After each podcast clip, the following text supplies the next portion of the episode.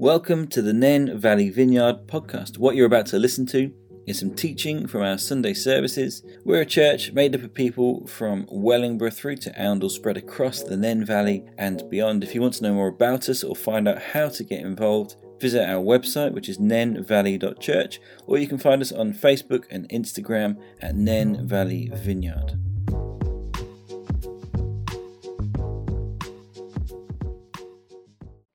Cheers, Chris.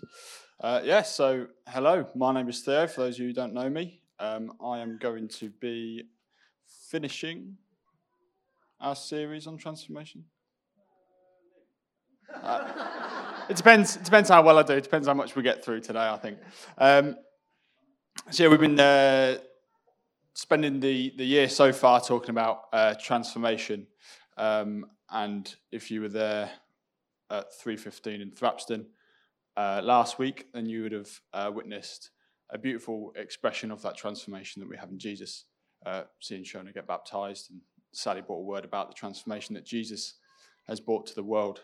Um, if you came here at half ten, like I did, uh, you'll be disappointed. Um, but yeah, there we are. We learn. Um, I don't know about you, but I've really resonated a lot with a lot of uh, thoughts and things that have been said throughout this series.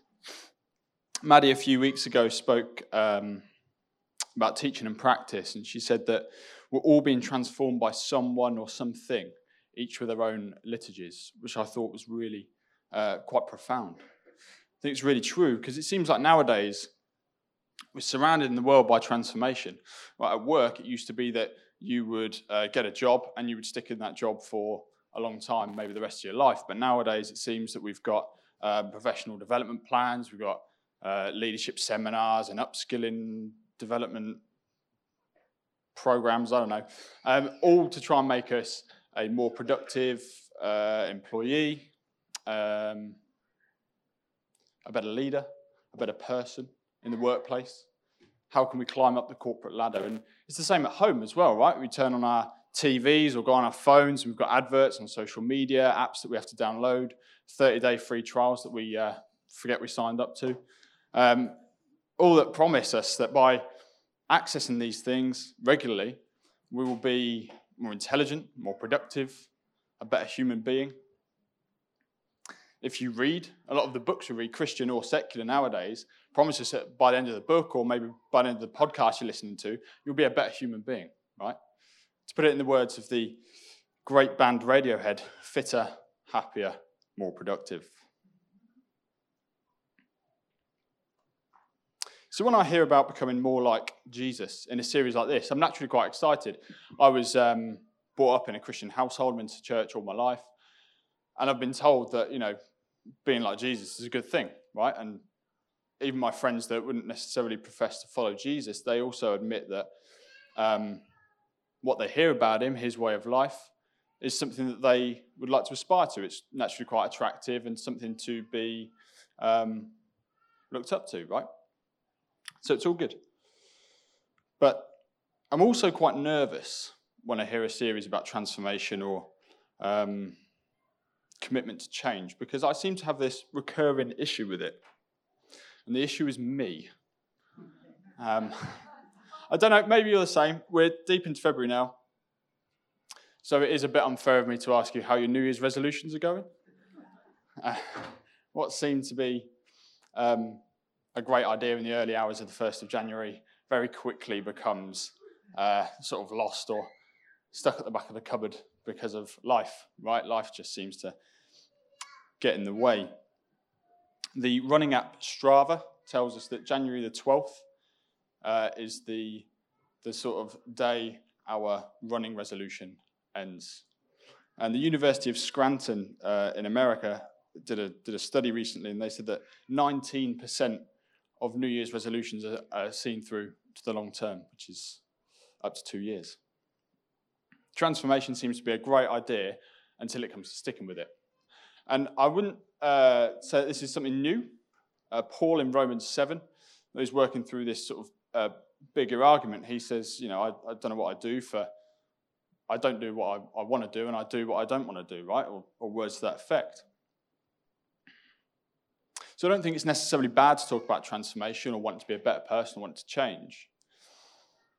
But I do wonder if the obsession that we have with it today in, in this world is maybe contributing to increasing levels of anxiety in the world, stress, disillusionment. So, can a community help us? And that's what I want to talk about today community. I think community is quite difficult to come by in this day and age. In a more globalized world, we seem to be more isolated and alone than ever. I think, Tom, you spoke a few weeks ago and you, told us about the Minister uh, for Loneliness, Baroness Barran, who, who last year said that we're in a crucial point in this country in tackling loneliness. And for the communities we do have, a lot of them seem to be so divisive.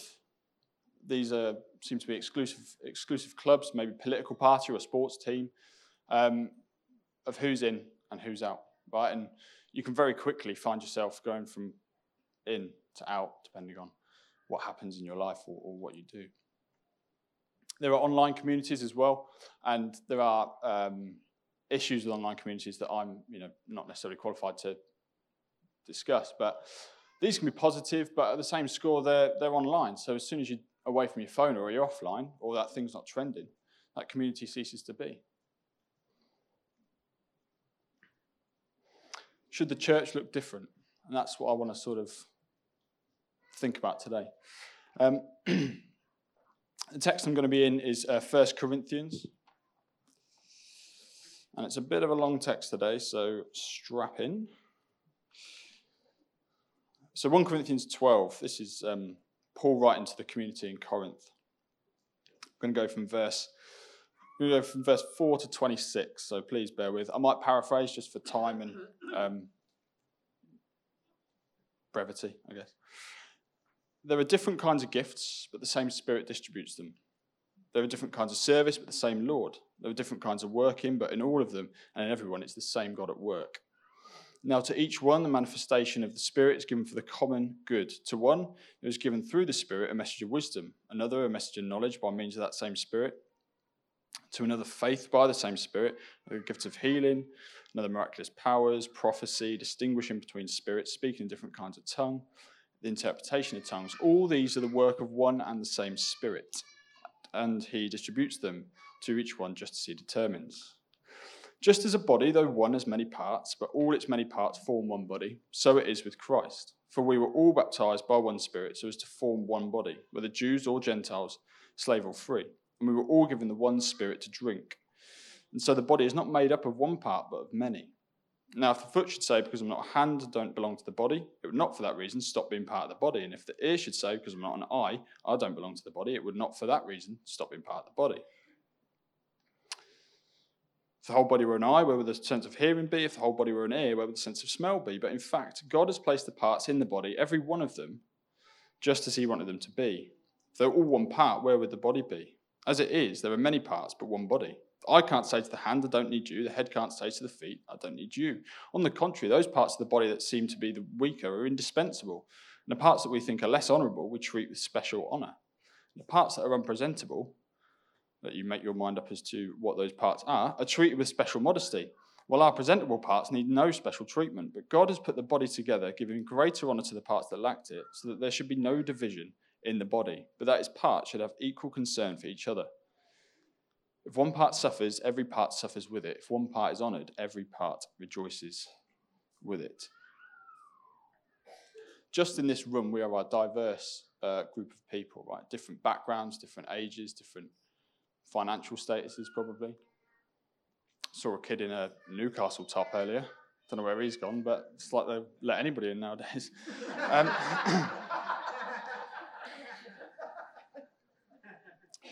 this diversity is positive, right? It's something to be celebrated and it's something to be absolutely respected. Paul is Paul is writing um, Paul is writing to, to a church uh, that is well, it's in Corinth, right? And he's writing in the Roman world, all right? The, this, this, this church that's part of the Roman Empire. The Romans would come in and they would um, drown the places almost in the Roman culture. How did you get ahead in, the, in, in these areas? Well, you looked as Roman as you could. So the more Roman you looked, the better you would sort of fare in that world. And to this world, Paul writes about how brilliantly diverse a community can be, how brilliant, brilliantly diverse uh, a community that follow Jesus should be. Right at the start of that um, 1 Corinthians passage that we read, there was a list of gifts. We find a similar gift list in Romans 12, just after the sort of flagship verse, Romans 12, verse 2, that we've been using in this series do not conform to the pattern of this world, but be transformed by the renewal of your mind. He goes on to list another group of gifts. He links the transformation in verse 2 to the collective, to the community. And all these gifts, I would say, they're not necessarily a categoric, exhaustive list of gifts that we need to sort of find in everybody, but I think Paul is kind of it's part of his argument, you know, what, whatever God has given you, whatever gift God has put in your life, use it for the good of the community.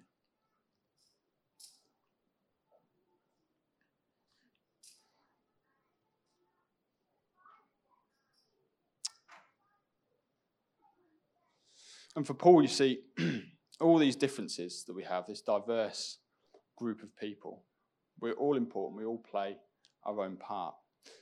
And you see, for Paul, this identity, our identity is, is secondary. These diversity, this diversity is secondary to the unity that we have in Christ. Okay, our identity in Christ is the most important part of our identity. The body Paul is talking about is the body of Christ. Okay, so us being in Christ is a great leveler. All right, we're all the same in Christ. Right, there is diversity in unity. because we're so diverse, right, it's I think it's quite easy to fall into the, the sort of trap or the mindset that transformation therefore looks the same for everybody else. And we can very quickly put our own opinion on what transformation looks like, and it may look like that for us, and we impose that on other people. And I'm not saying that we can't encourage people to be like Jesus. I'm, I'm you know, an advocate for, for you know, correction and discipline in the church and, and journeying that with people. But I think it would be really sort of worrying if everybody looked like me and acted like me in the church. I don't know. There'd be a shortage of donuts. I'll tell you that for free. Forcing our ideas of transformation onto other people can actually, and we see this a lot coming out of some of the mega churches in America, it can uh, open people up to all sorts of uh, abuses. So I think it can be really dangerous. And, and what people can say, what can happen, and I've heard it happen, is people say, "Oh, well, I'm telling, I'm telling them the truth in love, right?" And you know, there's a place for truth, there's a place for correction, okay, and discipling people. I get that, but what this sort of truth in love, a lot of the time seems to be is actually just a stern telling off and then telling someone to go away and sort things out and come back when you've got it all uh, together.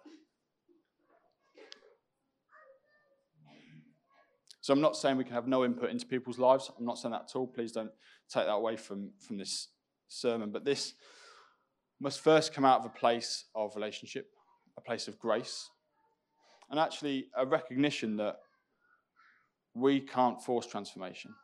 We don't transform people. What does? The Holy Spirit. The Holy Spirit will transform us. Just before um, Jesus was going back to the Father in, in John 14, he's, he's talking to his disciples and he says, I'll leave with you another advocate, the Spirit of truth. And this advocate is the Holy Spirit. And I think that's just a beautiful idea, um, beautiful word, advocate. This uh, quite literally um, in the Greek, it's quite literally means the, the one called alongside. And it's this beautiful idea of the Holy Spirit not being this distant dictator, but something that is alongside us on our journey, alongside us throughout our life, guiding us, correcting us, but something that's close and that is with us. Jesus says another advocate. What was the first advocate? Well, it was Jesus. And there's a beautiful sort of idea here that maybe if we want to be more like Jesus, which I think we all confess to, to wanting to be. Maybe a good place to start is to be advocates for people, to be alongside people, journeying with them in their own transformation to be like Jesus. So, just some sort of questions that I'm going to throw out to you, maybe just to think about and, and chat about later or whatever. But what should we do? Should we maybe think more corporately about transformation, more collectively? Should we be shown another way than the world's way of transformation? And let me say this the world has enough stone throwers, right? The world has enough people with enough brilliant ideas on how people should act and live. And as Christians, sort of as a as a sort of global movement, we have been very good at sort of telling people how we think they should or shouldn't be living. I'm not saying that's inherently wrong. I'm not saying that's necessarily bad, but what I would say is you're not necessarily adding to the conversation because there are people outside of the church that have those opinions too. Can we use our gifts in unity with one another in agreement to represent Christ to a fragmented, a disjointed, a disillusioned world? Can we offer a community where the liberal can sit at the same table as the conservative, where the doubtful can sit at the same table as the super confident, where the the homeless person can sit at the same table as the as the lawyer. Um, many of you will know Simon and Sally. Um, I'm sure they won't mind me uh, sharing this. I've known Simon and Sally all my life, been very privileged to know them. And I've, uh, for as long as I can remember, Simon and Sally have uh, spent their Friday nights and their Sunday mornings with people from Wellingborough who are struggling with addiction or, or homelessness or uh, various sort of struggles like that. I'll be honest, my Friday night is is uh, a beer and a takeaway and Netflix. Um, but I've been very privileged to um, see at very, various points the work that Simon and Sally, I know other people um, partner with them in that, but um, I've seen them working with these people, and, and there's this beautiful image that always stays with me of Simon and Sally literally sitting at the same table as these drug addicts or these homeless people and sharing a meal with them. I've shared food and drink with these uh, people. What they don't do is they don't say, You're wrong, go away, sort it out, and come back. But they journey with them. And they'll tell you that this transformation doesn't happen overnight, it's not immediate. Sometimes it, it doesn't necessarily happen. We don't necessarily see things. But they've got something of the kingdom mindset, something of Jesus, journey alongside these people, drawing them in to the community, sitting at the same table with them. Something that the world doesn't seem to offer. And as I said, they will tell you that transformation, this transformation, can take a long time.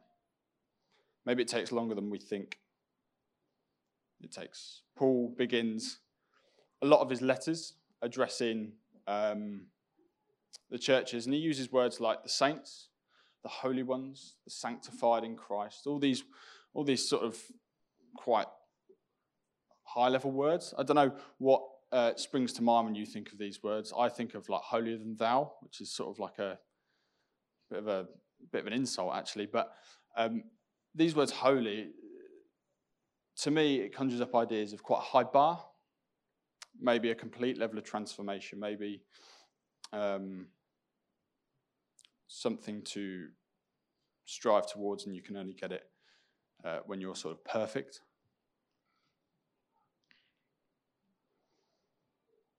But then Paul continues in his letters, right? I mean, 1 Corinthians, he starts talking to the to the holy ones in Corinth. And very quickly you sort of well, you get you get jealousy, you get division, you get uh, prostitution, you get incest.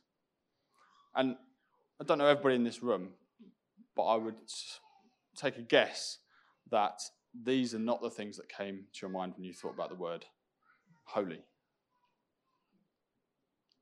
maybe the bar for being in this community is lower than we think.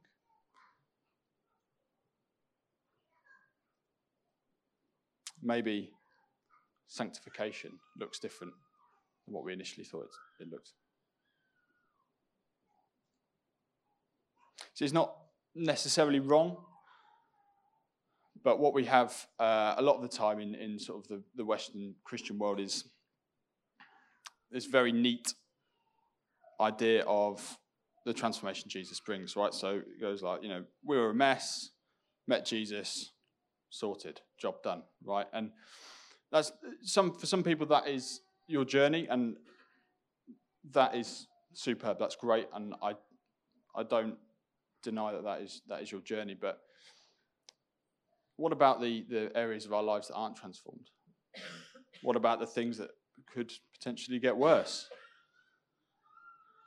not as a result of being in the community, just life. Right? It doesn't seem to be always as neat and tidy as we'd like it to be. And if we're not careful, I think this this mindset that we that we can have of of uh, you know being a mess, meeting Jesus, and sorted, can actually cause us problems when things aren't going so well because we can think, well, what are we doing wrong? Does Jesus love me? Do I have to go away and sort this out and then be brought back into the community? And it can actually be quite damaging to, to the community, to us as individuals. But I don't think this is what we find in the early church. This doesn't seem to be what Paul is getting at. We have uh, another one of Paul's letters. I think people think he wrote like maybe four or five letters to the Corinthians, but we've got two of them. The second one we have once again, he addresses them the holy ones, right? So they're still holy, they're still sanctified. And they seem to be doing better, I'll be honest. It doesn't sound quite as bad in Second Corinthians, but you still have like um, idolatry, which definitely, to me, that sounds like the opposite of holy. I don't know.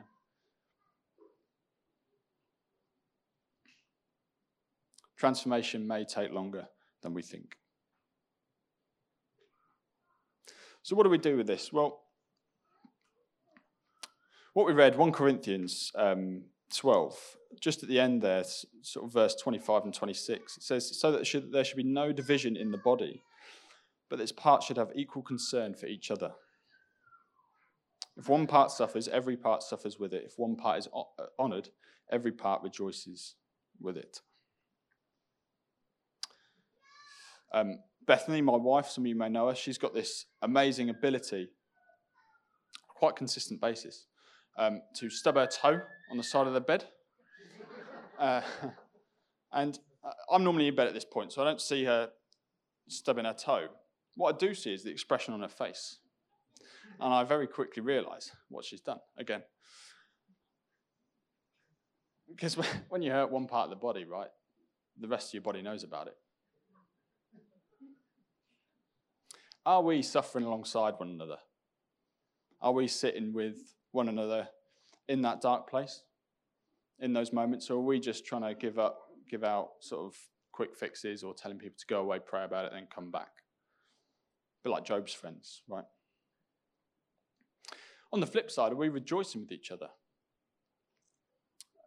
I think it's quite easy for us to, well, when life is going really well for us, it's quite easy to rejoice with other people. But what about when your life's not going great and someone else has something good turn out for them in their life? Are we genuinely happy for those people? Or are we feeling maybe a bit envious, a bit jealous? Skipping forward to 1 Corinthians 13, Paul is still speaking to a church and not just a wedding ceremony, but you may have heard these words from a wedding ceremony, you know, love is patient, love is kind, love does not envy, love doesn't boast. He's still speaking to this community. And he talks about how this patient, kind, non boastful, non envious love is crucial, is vital, not just to our marriages, but to the community that we're in right now.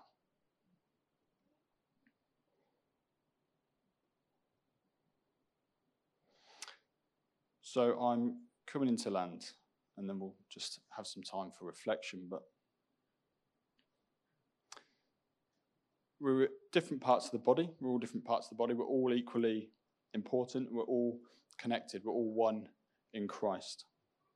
Is this a community where we can be honest about our lives? Because the only factor that matters is that we're in Christ. Our age, wage, background, football team, sexuality, this all comes second to the fact that we're in Christ. Transformation comes after this. We're all different, and that's okay. We'll have different opinions on politics, technology, sport, society, and that's all okay too. Why? Because we've all been brought into the same body, we're all sitting at the same table, we're all in the same boat. And we're all being transformed by Jesus. Our journeys may be different, our transformation might take longer or look different than it does to others. Some opinions we have about transformation or about others might just be that our own opinions. And my opinions are often wrong. Transformation takes time. And as humans, we're not great at it. That's why we need a spirit filled community that is patient, that is kind, that cares for us, that mourns and rejoices with us, and that always has an extra seat at the table. I'm just going to invite Chris up to um, just lead us in some reflection and maybe some prayer. Thank you, Well, thanks so much for listening to this teaching from Nen Valley Vineyard. We pray it blesses you and produces good fruit in you. If we can connect to you or help you engage with our community, we'd love to hear from you. You can contact us via our website, which is nenvalley.church.